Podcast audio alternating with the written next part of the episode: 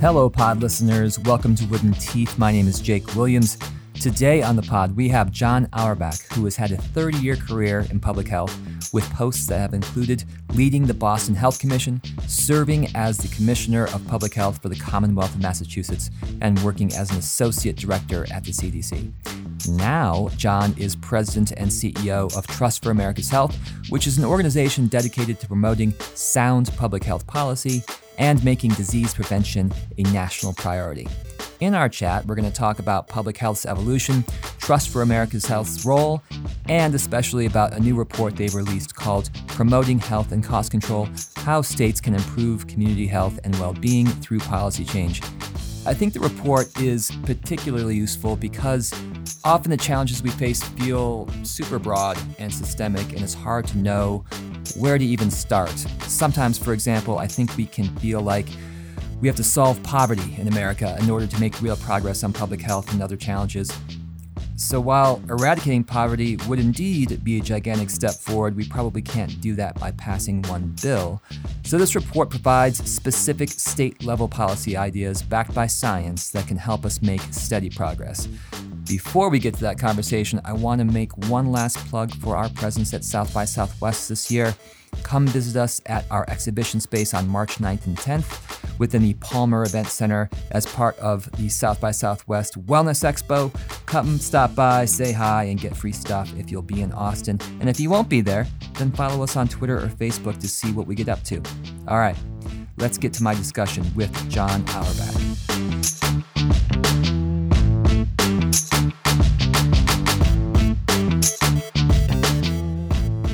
John Auerbach, welcome. Thank you very much. So, I'd like to begin with a story that was within this new report from the Trust for America's Health to kind of help frame up the report's purpose. It goes like this Mary Johnson sat in her doctor's office at the end of her physical. She listened patiently as her doctor carefully reviewed her current health status, which included the fact that she was 20 pounds overweight, pre diabetic, and asthmatic, the doctor reviewed the importance of a healthful diet and physical activity, as well as avoiding the environmental triggers for her asthma. Mary liked her doctor and appreciated the doctor's concerns, but she knew it would be difficult to make the necessary changes to her behavior. There were few local stores that, sh- that sold fresh fruits or vegetables in her community, and besides, she was on a tight budget, and the most affordable foods weren't the ones her doctor recommended. What's more, she didn't feel safe exercising in her neighborhood. The YWCA was a few miles away, but there wasn't an easy way to get there by mass transit, and she already knew the main trigger for her asthma her apartment building, which had a leaky roof, which resulted in mold and mildew. The landlord, however, wasn't inclined to fix the problem, and Mary couldn't afford to move. So, how does this report aim to help people like Mary Johnson? Well, I would start by saying there are hundreds of thousands, if not millions, of people that are more or less in the same situation as Miss Johnson, which is to say, they're benefiting from uh, receiving medical care, good medical care, and they're hearing from their doctors that uh, they should be paying attention to uh, their behavior, exercising more, eating better food, and the like.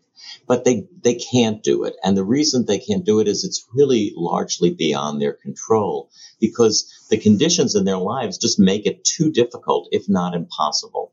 They disproportionately tend to be people who are low income and um, and often um, people of color, although certainly there are, are, are many uh, white Mary Johnsons as well. They are disproportionately people in rural areas, although there are many Mary Johnsons in urban areas. They want to be healthier. They're hearing the messages about how important that is, but the conditions in their lives just make it too difficult. Our report focuses on what can be done to change those conditions. Thinking about those conditions, uh, there's another excerpt from the report that demonstrates the effects of income inequality and poverty. It reads Americans in the top 1% of households by income live 10 to 15 years longer than those in the bottom 1%. These differences are concerning. There are about 39.7 million people living in poverty in the US, and they have important implications for public health and healthcare expenditures. Do you think that we can make significant progress on bridging this gap through mitigative public health policy alone, or do public health interests have to wade into the territory of income inequality and related economic policy? I think it's possible to make incremental changes in the conditions of people's lives, which uh, can be beneficial for their health. You, you, just for example, we know that if, if you stop smoking, you you will get healthier. You will be less likely to develop disease and die prematurely. And there are policies that we know work, pricing policies and smoke-free policies. So yes, there are definitely steps we can take that are the more traditional public health uh, policy implementation efforts, and they will make a difference in terms of health. But if we think more broadly about how do we close the gap between those who are low income and as a result of their income levels are at elevated risk for a range of different health problems, we have to think more broadly than the traditional public health approaches and consider ways of addressing the social and economic issues as well. So let's talk about the, the process and the actual recommendations in this report. How did you go about finding these specific policy proposals that you're recommending? Well, we began by setting the criteria about what kind of policies we were looking for. Number one, we were looking for those that could be implemented at the state level.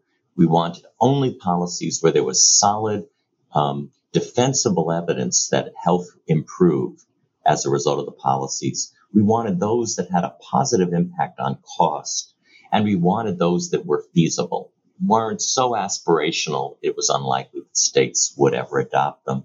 And then finally, we wanted we wanted policies that represented a range of different approaches. We didn't want them all based in one area, say tobacco. So we began by looking at the evidence. And to do that, we searched 1,500 policies that have been studied over the last uh, period of time. We looked at multiple sources to do that, but we literally did the hard work of reading those studies and categorizing them um, in various ways and then applying that criteria that I mentioned. Uh, that resulted in the 13 strongest policies that uh, met all the, the various criteria. So the policies are summarized in six goals. I'll read them real quick. Goal one support the connections between health and learning. Goal two employ harm reduction strategies to prevent substance misuse deaths and related diseases. Goal three promote healthy behavior. Goal four promote active living and connectedness. Goal five, ensure safe, healthy, and affordable housing for all.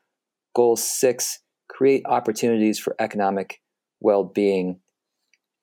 So I'm just going to jump right in here, and I, my eyes are, are zeroing in on promote healthy behavior because I see it uh, relates to smoke free policies and tobacco pricing strategies, as well as alcohol pricing strategies. But thinking first about tobacco, my impression in speaking to people about, for example, what you know I do in my day job at Healthier Colorado um, is that people have a low opinion of, of tobacco use and they recognize it as harmful to people. But there's also an impression that to, this tobacco problem from a public health perspective is kind of solved. Like, not that many people smoke anymore, and it's not that big a problem. But that's not exactly the case, is it?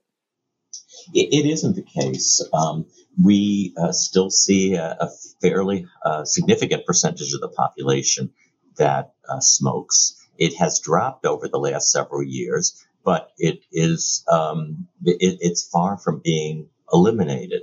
Um, and we also see that the uh, tobacco industry is very resourceful. So as we've seen a reduction in smoking cigarettes, we've seen an increase in the use of other um, tobacco products. Some of these are marketed as uh, chewables um, or flavored uh, cigarettes that are sold sometimes. Um, uh, no, in, a, in a manner known as onesies, where you can just buy a single, uh, hot, very, very flavored uh, cigarette. Um, and we're seeing those are being marketed to uh, adolescents. Uh, and then, of course, um, e cigarettes are rapidly growing in terms of their usage. And many, many of the e cigarettes uh, have nicotine or tobacco related products um, um, associated with them. So, um, so there, we're the traditional um, cigarette usage is still around, maybe decreasing, but uh, other tobacco products are uh, growing. And what are some of the policies that you're recommending in this report to deal with this public health issue? Sure. Well, when one of the most effective approaches to reducing um, tobacco use is to raise the taxes, uh, raise the price. It's a pricing strategy, but the strategy involves taxation. Um, and and we have seen the the definitive evidence around the country that when you make a significant increase in terms of the cigarette tax rate, smoking goes down almost immediately, and it can go down uh, at a statistically significant rate. That said, one of the things that we've looked at in the country is that how high that tax is makes all the difference. And uh, surprisingly, even though uh, Colorado is a is a, a state which is um, you know relatively overall a healthy state, it has a uh, quite a low cigarette tax. Um, it's in the bottom uh, 14 states um, in terms of the um, the cigarette tax rate itself. It's only 84 cents whereas uh, eight states, for example, have more than three dollars of tax, and 28 states have between a dollar and uh, two dollars and 99 cents tax. So, so um, we, are highlighting that Colorado. It's great that it has that tax, but cigarette usage and tobacco usage would drop much faster if that uh, there was a reexamination of that rate. And how about uh, harm reduction strategies to prevent substance misuse deaths and related diseases? You know, I know in the, the most recent uh, figures regarding life expectancy and um, reasons for life expectancy decline in America, a lot of it has to do with um, addiction and substance use. Um, how do what, what are some specific examples within harm reduction that you're recommending in the report? Well, in the report, we focus on um, one of the areas that has um, been studied the most, um, and that is syringe access programs. Now, syringe access programs are not programs that reduce substance use. They're programs that reduce infectious disease associated with needle sharing. Um, so, uh, but that, but in um, as as a policy that addresses infectious disease, they are very um, uh, they've been very effective. And, and, the two different approaches that states have employed are syringe access through needle exchange programs and syringe access through um, over-the-counter sales without a prescription. Uh, syringe access um, through needle exchange has been what's been studied the most frequently, and, and consistently that shows uh, that it is very effective in terms of reducing HIV and hepatitis transmission. I'm looking at all these goals and all the um, specific recommendations, and they all make sense to me. Um, but what would you say are the, are the biggest barriers to advancing this agenda at the state level? I think that one of the barriers is that a number of these policies are not ones that people would uh, immediately recognize as uh, beneficial for health. What we've learned through our analysis is that um, that we need to examine those policies that change the conditions in people's lives. We talked earlier about Mrs. Johnson, and, and, that means focusing on such things as the quality of housing and the security of housing on the income level. And, and so when we look at policies such as earned income tax credit, paid sick leave, family leave, uh, those may be thought of as um, uh, worth looking at for other reasons, but not necessarily for health. Uh, in this report, we're very clearly saying there's an added benefit to the other reasons to look at those policies, and that's the clear benefit to uh, promoting the health and well being of the public.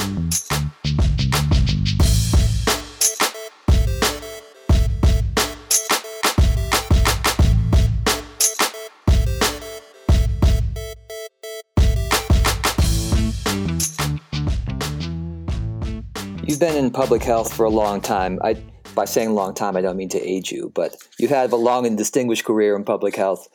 Um, how has the scope of public health uh, changed during the course of your career? Um, I, it's changed in a number of different ways. Um, one of the ways uh, is related to what we were just talking about, and that is uh, public health is, is much more aware of the social determinants of health. Um, historically, for understandable reasons, we, we looked a lot at uh, the immediate uh, causes of uh, ill health, uh, whether that be smoking or obesity or an infectious disease. But um, those are all important to work on um, themselves, but at the same time, public health more and more wants to look at the upstream or underlying causes of those. A second area where public health has changed is it has a greater emphasis on working on the issue of equity. And by equity, what I mean is uh, in guaranteeing that there's a fair and just opportunity for optimal health among all members of the public. And what we realized increasingly is that uh, uh, certain segments of the population uh, don't have that fair and just opportunity for good health. And that has resulted in um, preventable deaths, illness, and injury. And, and so public health needs to pay particular attention to, to closing that gap. Um, I think, uh, in addition to that, public health now, as, compass, as contrasted with, say, a few decades ago, is um, increasingly focused on the issue of policy. Uh, we, for decades, were the safety net provider. We ran clinics that STD clinics and TB clinics and immunization clinics, um, and those were um, provided for free uh, by the public health sector because we we assumed there would be large segments of the population that had no health insurance and therefore wouldn't have a doctor to provide those services. With the expansion of insurance under the ACA, there's been less and less of a need for public health to provide those safety net services. And, and that's allowed us to put more of our attention on um, policy and uh, working with different sectors of society, transportation, economic development, um, schools, um, to jointly consider how it's possible to uh, create conditions that are uh, health promoting in those different sectors. So thinking about that expanded scope that you referenced, especially when it comes to social determinants, and bringing it back to the report, um, I'm especially struck by goal six, which is create opportunities for economic well being, because it includes a number of policy recommendations that um, regular folks outside of public health perhaps wouldn't immediately recognize as public health issues, like fair hiring protections and the earned income tax credit. Can you talk a bit about those proposals and how they relate to public health? Sure. Well, I'll, I'll give you um, a, a, concrete example that uh, occurred when I was uh, the commissioner of public health in Boston uh, a number of years ago. Uh, it's related to uh, paid sick leave. We found that there was a, a serious outbreak of hepatitis A within the city, and many people were very sick and being hospitalized. And when we tracked down the cause of the hepatitis A outbreak, it was a particular fast food restaurant where uh, the workers uh, were sick, but they were coming to work every day. They were coming to work every day because they didn't have sick leave, and they uh, therefore wouldn't get paid if they didn't come to work, and they were worried about being able to pay rent and put food on the table for their families. Uh, and, and so we began to understand that unless businesses offered sick leave, we would have a very difficult time as public health people in controlling infectious disease outbreaks um, where um, where you'd want someone with a contagious disease to stay away from work. So that um, kind of experience has been repeated around the country. We've seen uh, that you have to have paid sick leave if you want to prevent uh, disease outbreaks. With, with, regard to something like earned income tax credits, um, what we've seen in the research is that earned income tax credit increases the um, usable income of a family, and that the studies have shown that if you improve the income levels of low income families, they actually get healthier. They're more likely to um, to eat healthy foods, for example. They're even less likely to smoke. And, and so paying attention to those income levels um, through a policy like earned income tax credit uh, ends up uh, repeatedly improving the health of the public. Were there surprises for you in this report in terms of what your team identified as uh, the most effective public policies to improve health in America? Uh, I would say that we were surprised that there was such definitive evidence about the economic opportunity policies that we were just discussing. We, we thought that perhaps there would be evidence that those were policies that uh, seemed um, uh, beneficial in terms of people's economic well being, but we didn't think we'd see uh, indications of clear improvement in health. Uh, similarly, with housing, we, we, didn't expect that we would find um, housing policies that uh, had a strong connection with health. And, and so um, when those um, clearly were identified as we researched them and looked at the evidence, uh, we thought it was important to, to bring that uh, information forward and to uh, provide um, the science um, behind those recommendations to policymakers in other states that were trying to identify um, a portfolio of approaches that would be in the best interest of the public. And tell me about the Trust for America's Health. Um, I personally know a lot about your organization, but um, I think others could really benefit from knowing what you all do.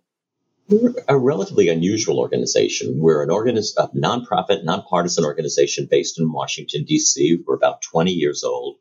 Um, we focus entirely on uh, the promotion of policies and programs that uh, improve the health and well being of the American people. What makes us unusual is that we're um, we have a very strict policy about our our funding. We don't take government money. We don't take corporate money. We're only funded by philanthropies, which give us a lot of independence in, in what we can say and do. So we can become truly an independent voice that has no potential for a vested interest. We also don't have members. Uh, a number of health organizations have members. They represent uh, perhaps the health commissioners or the planning departments. Uh, and, and as such, they have to um, confer with their members who may or may not be influenced by the political environment in their state. We, we don't have that. We're, we're simply able to look at the science and look objectively at uh, policies and approaches. This report focuses on policy action at the state level, but I know you're also concerned about what goes on at the federal level. And thinking about health care versus public health, um, health care advocates have really looked to the states uh, during the Trump administration as um, a level on which progress could be made because progress has been really stifled at the federal level and really been limited to essentially defense of the ACA. What does the dynamic look like when it comes to public health um, on state level action versus federal level action, and what's been possible during our current presidential administration? Well, we would uh, see that there is um, greater importance um, to uh, for the work that's being done at the state level and the local level uh, for health. Um, local and state initiatives have always been what we might refer to as the laboratory for innovation and change with regard to public health policy. Um, but that's even more the case now. uh, because at the federal level, there's been a scaling back of uh, funding for uh, public health programs, and there's been uh, less innovation than there's been in the past. Uh, so we definitely think states and, and locals play a critical role. That said, the federal government still is important and um, and still is uh, playing a role in terms of uh, important health policy issues. Uh, the Centers for Disease Control um, does extremely important work, and fortunately, uh, its programs have been, uh, for the most part, maintained at uh, the um, the at, at, a level that has allowed them to um, uh, make a difference. Uh, they also are increasingly working on issues like opioids, which uh, are a threat to the public, and and so there too the the federal initiatives coming from CDC uh, on public health um, matter a good deal. You know, finally, I would say just recently. Um, members of the uh, Trump administration uh, from the health agencies uh, within the federal government uh, announced uh, a very ambitious and admirable goal of um, eliminating HIV transmission in the United States and doing so by targeting um, the counties where transmission is the heaviest. Now, that's just been announced. It has there hasn't been uh, any identification of resources to devote to that, um, and and so it's it's not clear how it will be implemented, but uh, it it certainly um, is something worth paying a lot of attention to, and if it's possible to. Uh, with the, the budget as it moves through the federal process to uh, devote resources to that effort. At the federal level, that could be a very important transformative public health approach.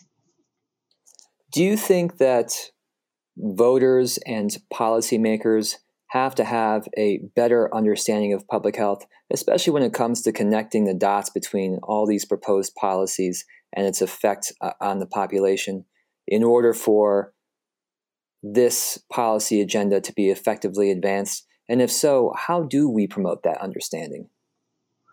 Definitely believe that um, we need to increase the awareness among policymakers and the, the public about the value of public health.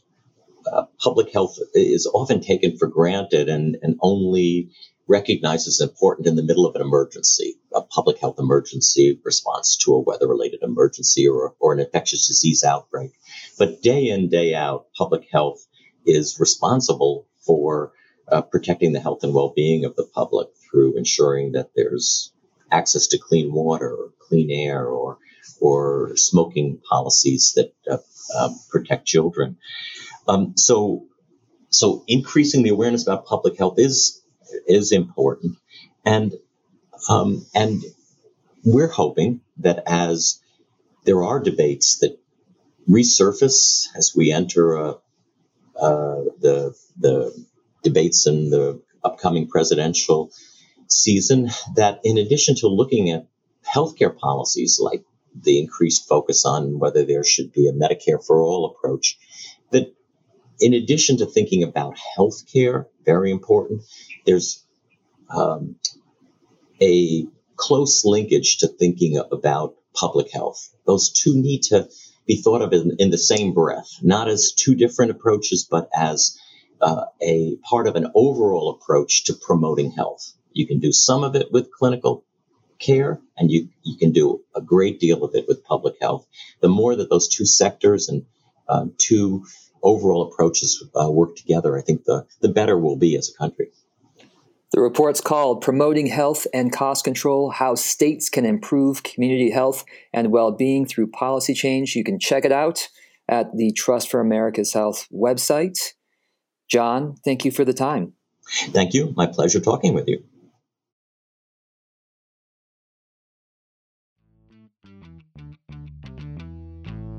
So I had to do that one from my basement at home as I was home with sick kids. John wasn't in my basement. He was back at his office in DC, but I was unexpectedly in my basement with my dog and pillows set up around a substandard microphone to try to improve sound quality. So I apologize that the audio was a little below our standard as I didn't get to use the fancy equipment that we usually use. I'm looking forward to our next series of interviews uh, for which we will use our fancy equipment down in Austin. Tune in next week to hear the first one.